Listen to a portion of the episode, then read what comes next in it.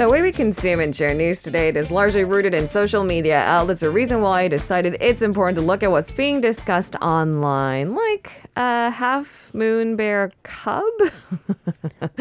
What else? What else is on the agenda today? Oh, right. Doggy treats taken to the whole new level. Yerka joins us in the studio. Good morning. Good morning. Happy Friday. Good morning. Have you chosen a story that's just kind of right up my alley? Yes. Okay. It's a Friday and it should be a Friday treat for everyone. Let's start with this rather adorable story about a half moon bear named Osami. You know, Osami is a bear of interest for many reasons, not least because he is completely unpredictable. He has many nicknames, one of which is Columbus Bear, because he loves to explore. He goes to uncharted territories. Yeah, experts just cannot predict where he's going to venture off to next. And for reasons unexplained, he can't seem to settle down in one habitat, which is really unusual for these animals, apparently. So from afar, it's an adorable story. I think for those who want to preserve the safety of the animal, it's a very tricky situation. But let's first talk about his name, Osami. Yeah, so Osami comes from his official, I guess, name, not name. Labeling? His number. He's KM53, Osam, 53. That's not very original, but it's adorable. Yeah, so KM stands for Korean male bear. Okay. And he's the 53rd half moon bear to be released into the wild in Jirisan Mountain. He was born in 2015 in January. Oh, so he's not a cub. No, he's not a cub. He's a fully grown bear. Okay, moving on. Thanks for the clarification. Yeah, so, but since 2017, 2 years after he was released, he has called many places around South Korea his home, including Sudosan Mountain in Kimcheon in Gyeongsangbuk-do province, Gaya-san Mountain in Hapcheon in Gyeongsangnam-do province, Yeongdong in Chungcheongbuk-do province, and Namwon in Jeollanam-do province. You get the idea why he's called Columbus Bear. He likes to travel. And he can't settle down. Yeah, exactly. Now, back in 2018, Osami was almost killed when he was hit by an oncoming bus traveling at a speed of 100 kilometers per hour while attempting to cross the Daejeon-Tongyeong Expressway. He, in fact, at the time became the first bear in the world to undergo a surgery for compound fracture. 3 months after his surgery, he was released back into the wild, this time in Sudosan Mountain. And this was the first time in South Korea that a half moon bear was released into the wild in a region outside of Jirisan Mountain, because experts said, let's try this. Let's expand their habitat. Okay. Yeah. So well-intentioned. But again, if it becomes increasingly difficult to track him and keep him safe, I think it's an entirely different story. And at this time, he was apparently found in Okcheon. Yes, in Chungcheongbuk-do province. He wasn't spotted by humans per se. Okay. His GPS tracker revealed his whereabouts. Can you imagine the shock? I know. Oh, sure, you're in Chungcheongbuk-do now. Yeah. All right, so how many half moon bears are then out in the wild right now? You said he's Osami 53, right? That's right. Now, when the government started its project to release half moon bears into the wild in Jirisan Mountain, their goal was to expand the number to 50 in the area. But as of December last year, the number of bears in that area has increased to 74 from the initial 4 released into the wild in 2001 when the project first started. I mean, that's monumental, isn't it? That is monumental. In just 20 years' time. Their numbers are increasing. Their habitat is expanding. Clearly. Yeah. Now, 4 of the 74, including Osami, have left Jirisan altogether, which means, again, their habitat range is expanding. In fact, Osami alone has contributed to 80% of the expansion of Korea's half-moon bear habitat. Everyone is born to do different things. Maybe this is his destiny. This is his destiny. The story just gets cuter.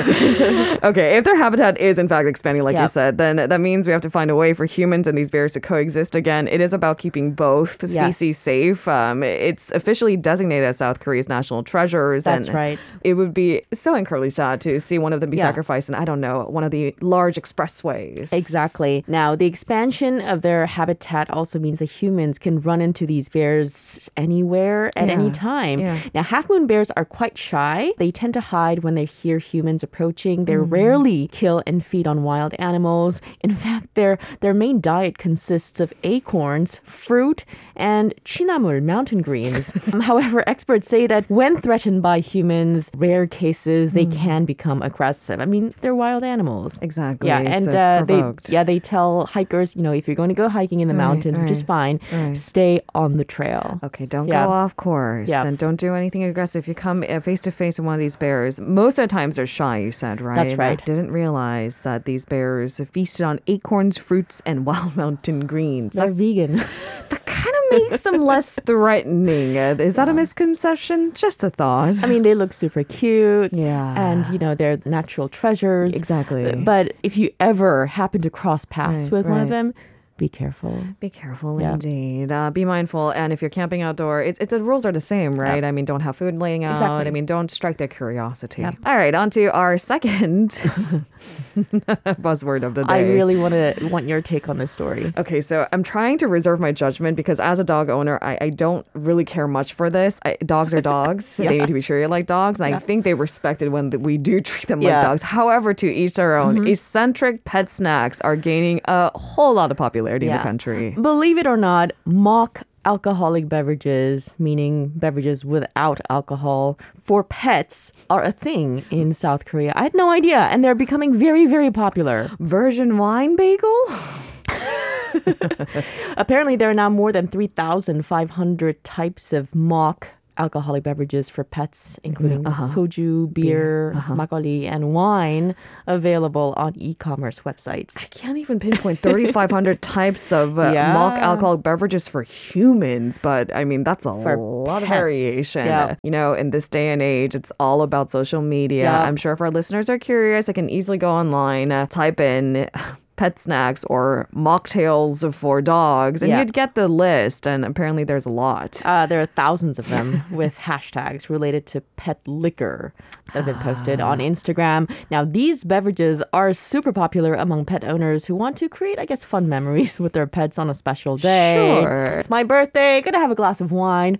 Oh, why don't you join me? Some for you, some for me. Cheers. Now, these beverages obviously do not contain alcohol, but they closely imitate the color and the look of ordinary alcoholic drinks, which I guess is the fun part. And these moments clearly make for great Instagram photos. I feel like without social media, this story would cease to exist. I agree. Because a lot of this is about, you know, creating a certain kind of story. Sharing. And sharing with somebody and getting a reaction. I think that's a laugh out of it. Exactly. It's supposed to be fun and it's humorous for everybody. Yep. But if you ask the dog, that's an entirely different question. But you asked the dog. Yeah, because honestly, I do. Okay, before I go even there. Yeah. So Yerka clarified for us. If these drinks, of course, do not have alcohol. So what are they made from? Apparently, they're popular for their healthy ingredients. Oh. Pet wines, for example, and soju are made with cabbage. It helps with the pet's digestion. For pet beers, pear extracts are included to create the iconic yellowish beer-like color, which helps with the pet's immune system. Okay. And the makers of these beverages, they know what they're doing. They know how to appeal to pet owners. I mean, it's driven by demand. If they did the market research and thought, there isn't enough demand for it, they wouldn't have pursued it up this scale. You said 3,500 types of mock alcoholic beverages for pets. Yep. Okay, now that we've laid out the story for you, I will put out a disclaimer. Everyone's entitled to their own opinion. Yep. Just my two cents is dogs don't care about this, do they? No. I'm sure it's 100% for the pet owners. It's all for the humans. Enjoyment. And that's great. I mean, happy you, happy dog. Maybe that's a thing. But I think they just appreciate more walks than any of these perfectly Instagrammable moments. I wonder what our listeners think of the story. Yeah, let us know. I mean, if you're a pet owner, would you be inclined to set up a birthday party for your dog, which is a thing? Yes. Take them to doggy spas, which is a thing. I've seen dogs in like mud, and I think they appreciate that actually. Oh, but really? I'm not sure if that's good for their skin.